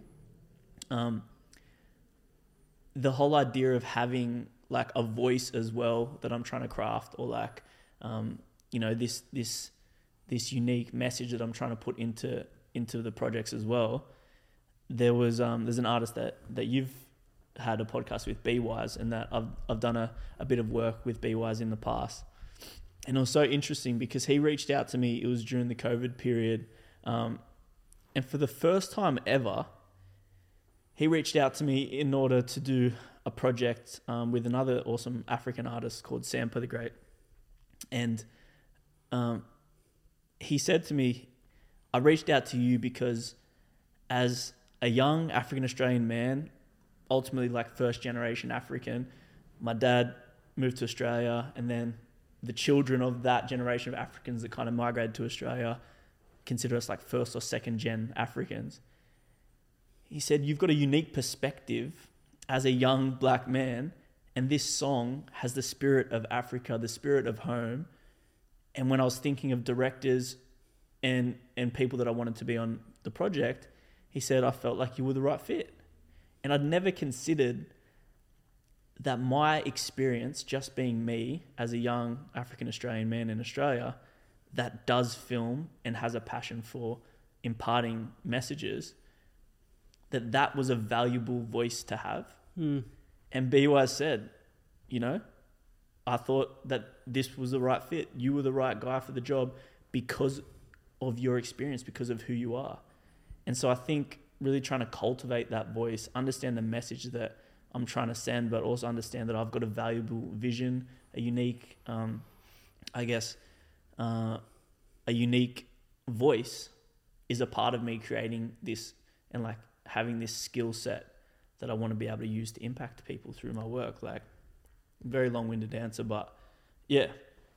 I love that. Can I say, I love that you said when you referred to that project on the domestic violence video clip and you spoke about that feeling of like we did an honest thing. And that mm. comes back to one of your core values of honesty, right? And, you know, we said last week that like when it comes to things like honesty or integrity, it's kind of hard to measure the the action of that, but it's intuitive, you know. Mm. And you you said there as well about creating within without the need for pats on the back, and you know I mentioned Marcus Aurelius in the pod before. Something that I've seen and saved on Instagram today is for me like feels like so relevant to what you said.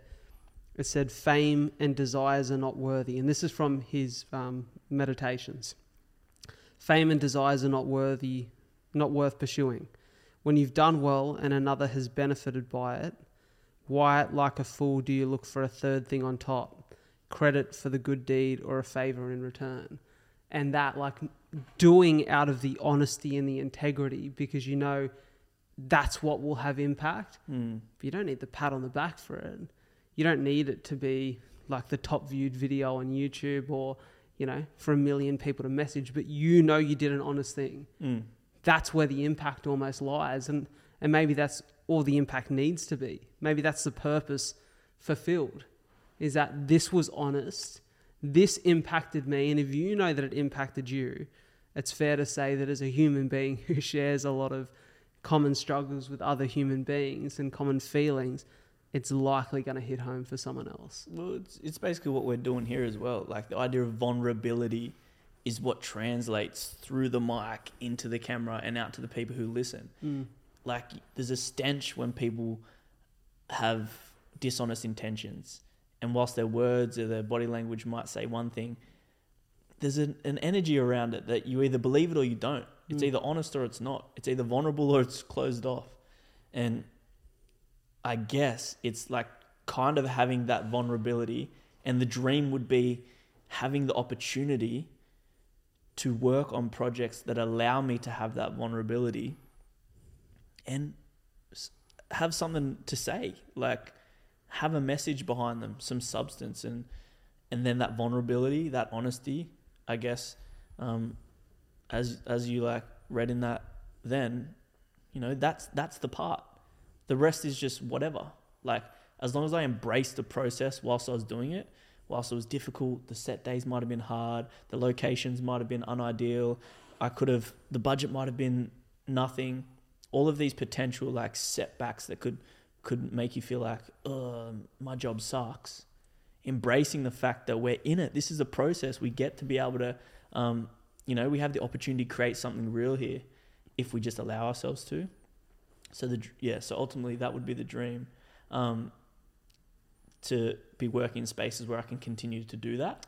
I think also the budget becomes and the size of the project and understanding that the powerful thing for you is impact becomes less necessary because whether it's a million people or a thousand people that see the work, the impact is all the same. Mm. Like, and whether it's the I guess for me, the way that I'd relate that, whether it's the gig I done this week where I spoke to 16, 18 year old kids at a school mm. or highly successful CEOs, you know, when you see a 16 year old kid in front of you crying because what you said meant something to them, mm. that feels exactly the same as the CEO crying. In fact, it's no different. Maybe it's even more meaningful because that person needed to hear it. Mm. And so the, the budget or the size of the stage or the size of the project becomes completely invalid.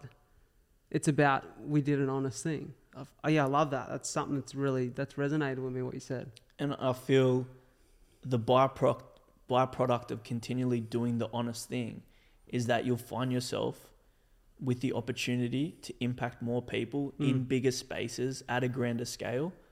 But the second you change your priority priority to I need to do the bigger thing on a grander scale for more money, you lose the the beauty, yeah. which is the the impact piece, which is I'm here to have meaningful interaction and connection with human beings in whatever medium you choose. Mm. And I trust that the byproduct will be these other beautiful things. Yeah. And like it might not be on my timeline, it might not be how I see it happening, but if I continue to show up in this way, then I think this is how I think is and based off of my life, if you come with that energy, then it's going to be reciprocated. You it will come back to you.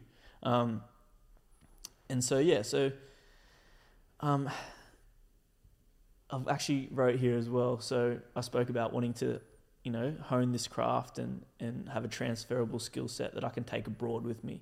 The dream to be able to work overseas. Um, I had a conversation with a gentleman on set.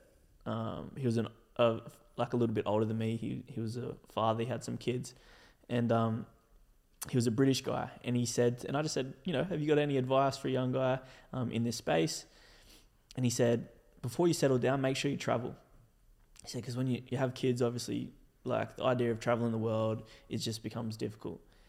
But the part that struck me, he said, don't ever think that by traveling, you can't also be successful and make money. And so the, what I took from that was the idea that like I can still I don't have to travel and put like getting ahead in life on hold. It's not like well I traveled so then I have to come back and spend all my like I've spent all my savings and I have to start from scratch. Hmm. He's like you can go overseas, but there's still opportunity for you to make money and succeed and follow your dream just because it's not on your home soil. Don't be like mm. don't be don't resign to the fact that you can't that you can be overseas and still make money.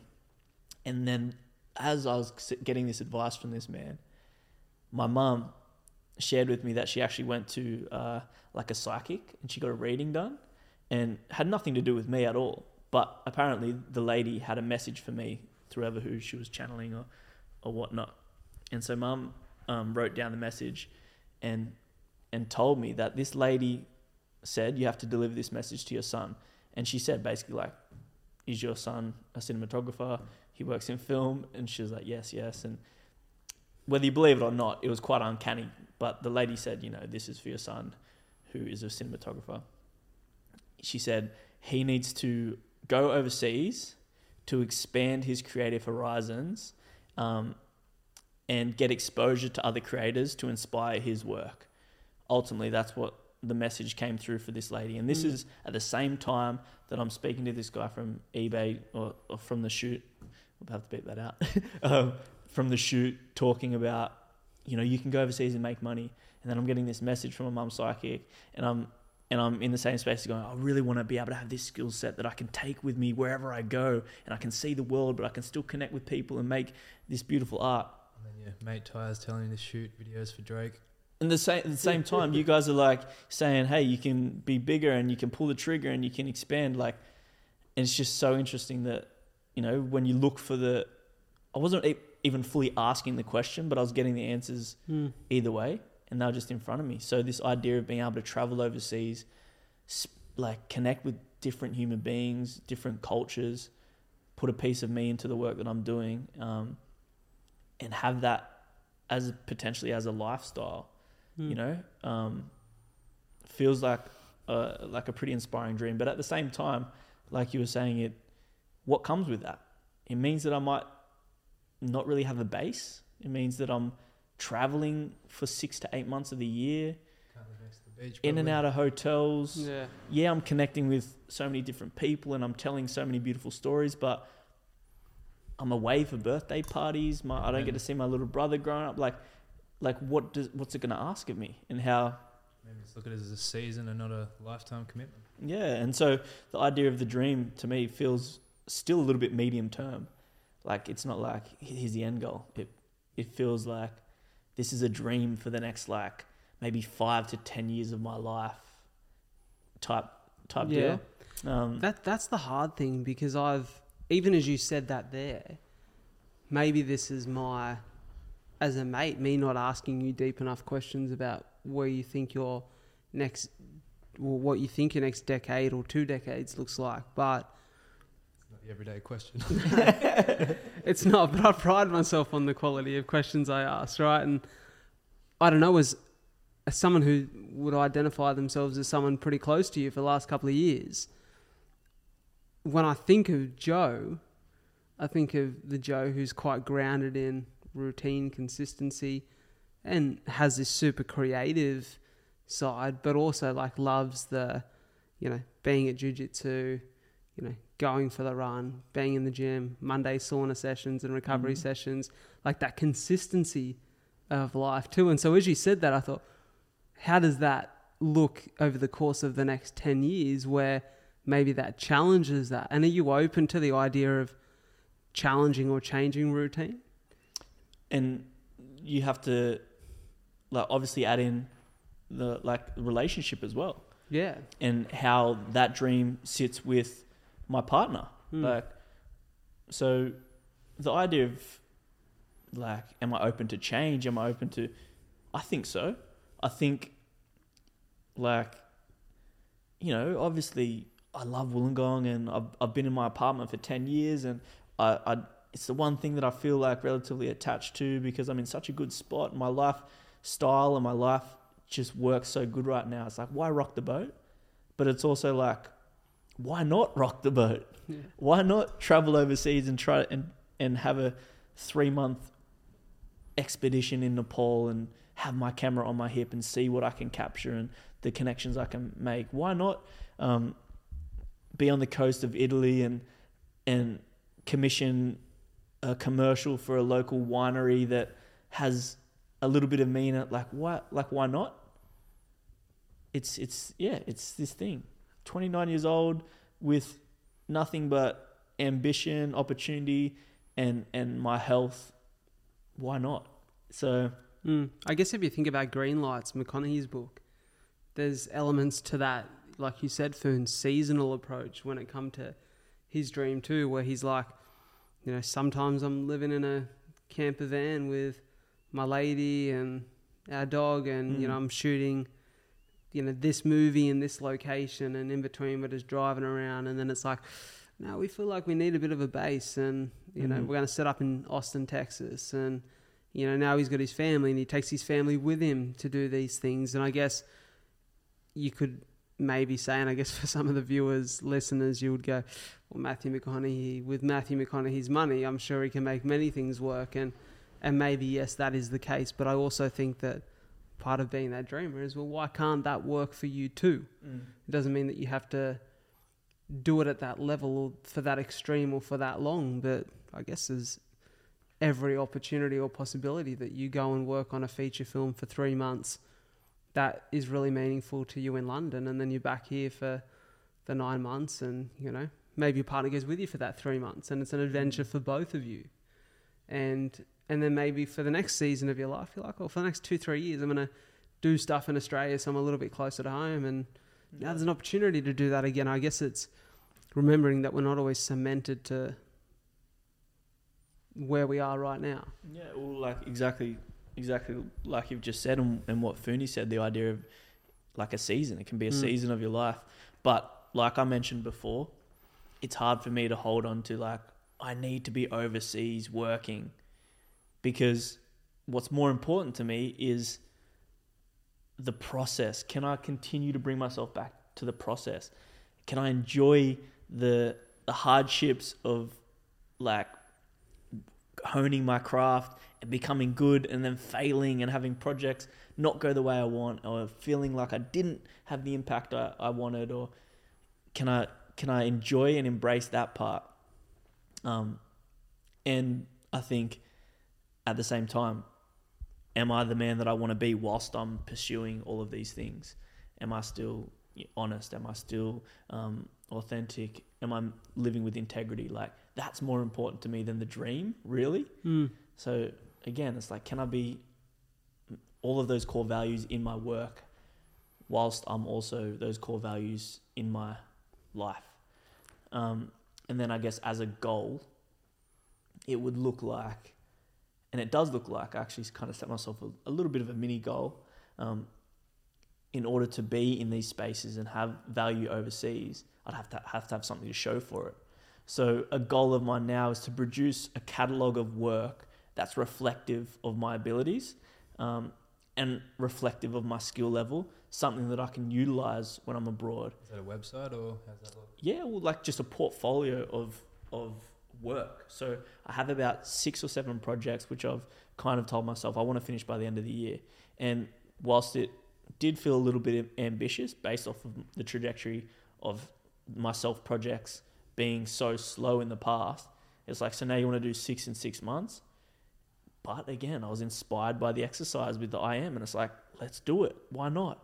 And then maybe they don't, they're not perfect, but let me learn from them. And then hmm. maybe mm. I don't finish it by the end of the year, but can I just embrace the fact that I'm in the process of figuring it out? And, and then when I have, maybe when I have this cohesive piece of work that is like, has a signature, has a voice behind it. It's, it's by Joe, it's by Soho. You can tell that it's a, it's a piece of my work I can confidently take that with me where I go. Say, here's my voice as Joe. Here's what I can produce professionally. I would love to connect with the stories that you're willing to to allow me to work on. Mm, and so that's sure. that's kind of what it looks like. And the goal would be in the process to create the process of having this catalog of work that I can be proud of, that it is honest, and that is um, a reflection of me. Maybe you've somewhat already touched on this, but what do you think is the biggest challenge in you getting to that place? My complacency and procrastination, like we've spoken about before. It never being ready enough. If I, I, I can imagine myself getting to a point of, and this always happens, as you do a project, you fix the mistakes of that project on your next project. So then I'm always going to think, oh, well, I that one's not good enough because the one I just shot's a way better reflection of me.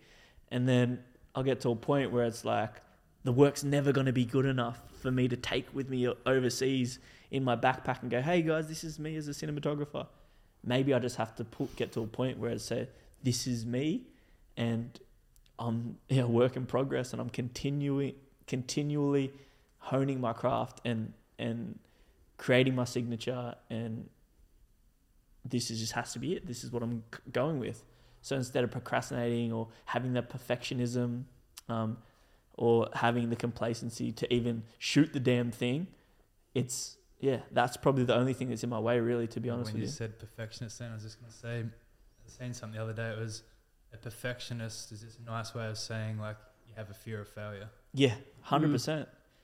It's just like no, it's not. It's not good enough for me to put out it's yeah, not, or fear of perfect. judgment, or it sounds so much better to say I'm a perfectionist than I am. Oh, I actually have a fear of yeah. failure. No one says that. I'm such a perfectionist. I won't even try. well, the the funny thing is, speaking on that topic, right? Because I I feel that with old podcasts. Mm. I'm like, oh god, me and my first like two seasons of the pod, I was far less polished in conversation than I am now, and I I had this I would say more fear of judgment that if I was to send out like sometimes it scares me. So when I see the stats I can see the like when I click on my feed I can see the last couple episodes and the numbers as they move. And then I can see the overall listens of the pod. And when I can see the overall listens like change dramatically but not the recent episodes I think oh god I hope they're not listening to the first two seasons. Yeah. Like if these are new listeners. But then I'm like I guess one thing that I've been thinking about lately is as the world moves in a way that feels maybe a little less authentic because of the pressures of social media and people's focus on perfectionism. You know, we spoke about this morning the idea of that, you know, if you use the metaphor of art, when's a piece of art truly finished? Well, when you decide it is. Mm. Because with perfection being something that we'll never attain, right? It's like, well, when do you stop? Like, when do you stop brushing the canvas or? Oh, Art's never finished. It's just abandoned. Yeah, and that, yeah. that's a great way of putting it. And it's embracing the imperfection and embracing that, well, there's going to be something that maybe in six months I'll go, I should have done this or I should have done that. Maybe I should have chipped away more at that part of the sculpture or put an extra brush of blue on that side of the painting. But I think somewhat now in society, as we move towards a society that is so heavily motivated by what other people think, that there's actually a little bit of beauty in the imperfection. Mm. That it's it feels authentic.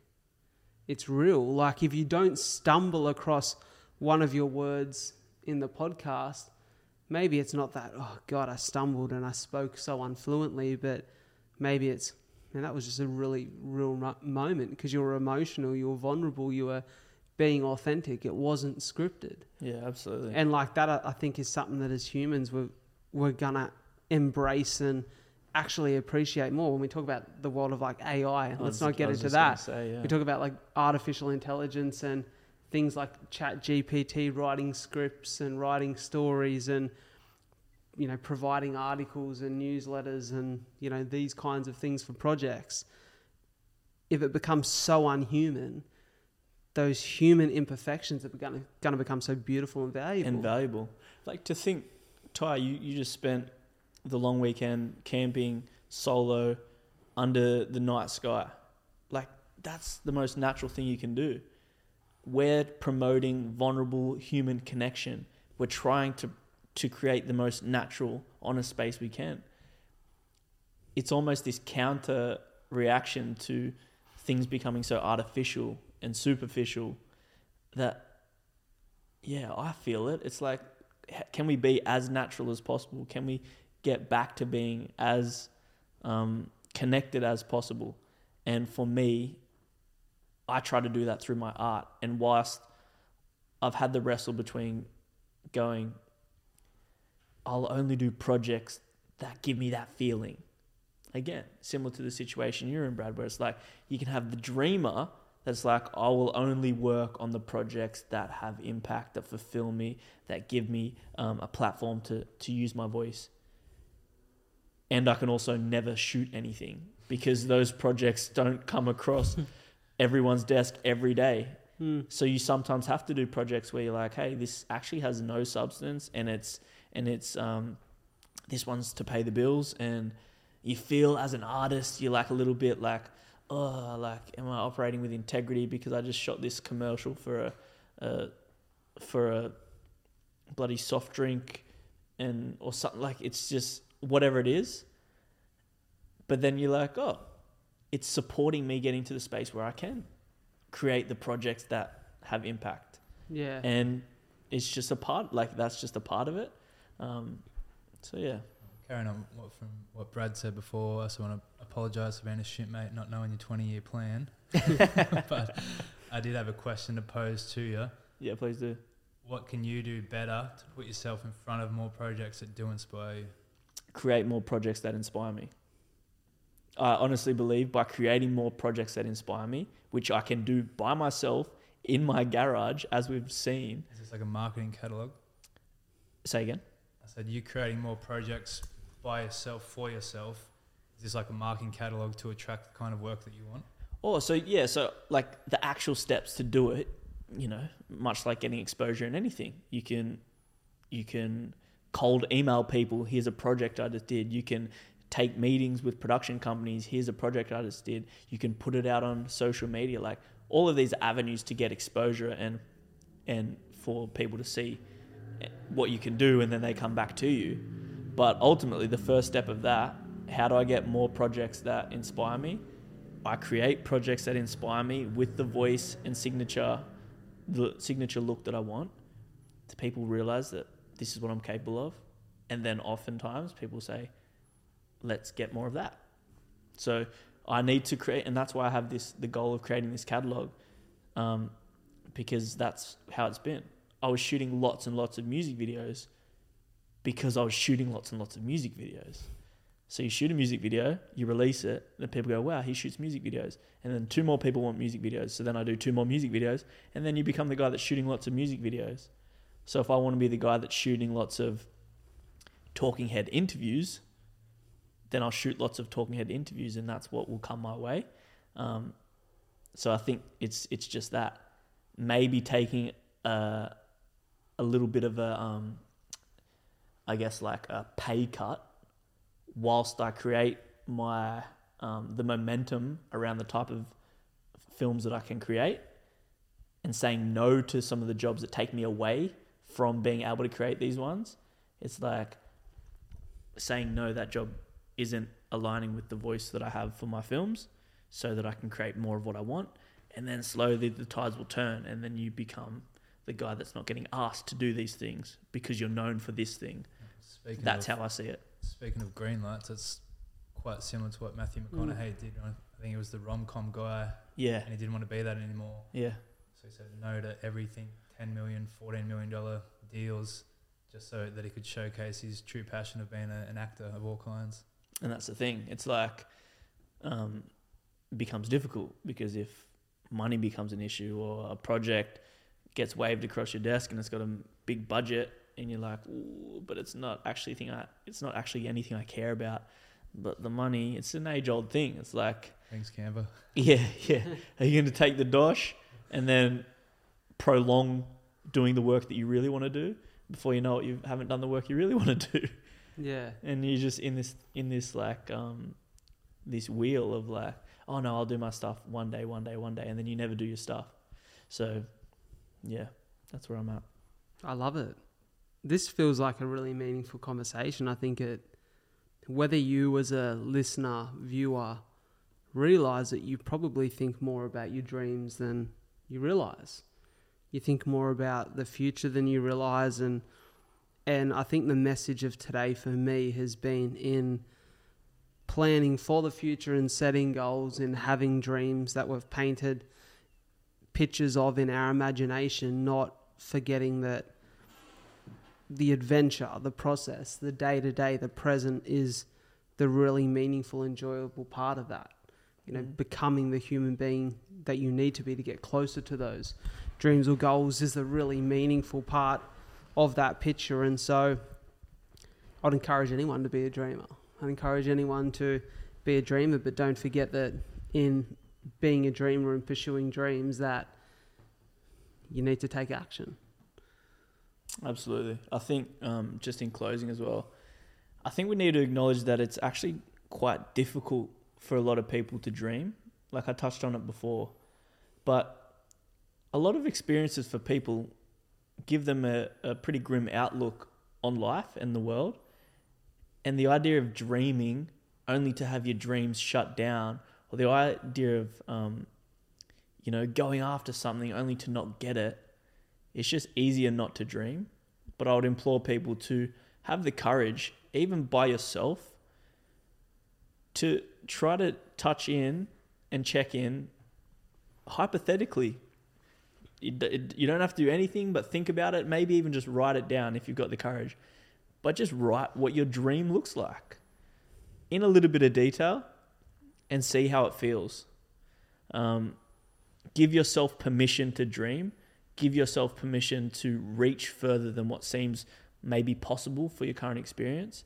And yeah, lean into the dream because, like like Phoony said at the start of the episode, a dream that aligns with you is magnetic and it can pull you towards it. Um, and that's a really cool feeling when you feel like you're, you're being pulled in the right direction. And yeah, I'd implore people just to have a little bit of courage to dream, especially if their circumstance seems so far from the dream right now. Um, give yourself permission to get still, get quiet, and and yeah, really try to, to lean into your dream if you can. I'll summarize what Joey said in two words send it. yeah, I like it. I want to say quickly something that I journal in my phone, which feels very um, synced with Send It and that lovely piece that we heard from you. And that, whatever that, whatever that guy said, um, is something that I just wrote down about dreams. You guys heard that dog? You guys heard that joke about those dogs last week? You're such a good friend, Joe. You guys heard that thing about those dogs? um, anyways, this is what I've written. Everything is a dream before it becomes a reality. Society can be cruel to dreamers, But if you're bold enough to believe in your dreams more than you care for the whispers of the small minded man, your reality will be a reward for unwavering faith in the power of your dreams. So dare to dream big. I guess that's just a reminder. When did you me. write that? Um, just yesterday. Oh, I nice. I love that. That's basically in a nutshell what I was trying to say. Yeah, I think and you know it can be hard for people when you know not everyone around you always believes in your dreams, and nor should they believe in your dreams the way that you do. Um, you have to have that self belief, and you know, it takes courage, as you said, to have self belief. And so, yeah, I guess a thank you for listening to the episode. Thank you for tuning into these conversations consistently. For me, in the most selfish way possible, this is so self serving for me because I get so much from these chats, and you know, I can only hope that as an audience, you guys get something from it too. So, a thank you to my two co hosts, um, my two great mates. Appreciate you guys. Appreciate the the ability, the vulnerability to have these conversations and to catch up and you know record it for the the very good people who tune in. Absolute pleasure. Thank you guys. Dream big and send it. we'll see you soon. Thank you so much for tuning into another episode of A Lot to Talk About. It means the world that you guys are in my corner, that you continue to listen to the show every week. And if you could do me a massive favor by following the podcast on whichever platform you listen to it and sharing this episode in particular with just one friend that you feel would benefit from it, that would mean the world to me and it would help the show grow. The more the show grows, the bigger the guests we get on, the more that we can do, and the more we can share and support you guys, the listeners, the viewers of the show. Before I go, I want to pay my respects and recognize the traditional custodians of the land on which we meet and record this podcast. The Aboriginal culture has such a rich history and storytelling, and as a passionate storyteller, I really hope that the stories we share and connect with on the show can allow the many cultures that now call this beautiful land Australia their home to come together and continue to respect the stories and the culture that make this the land it is today. Thank you so much for tuning into a lot to talk about. I'll catch you next week.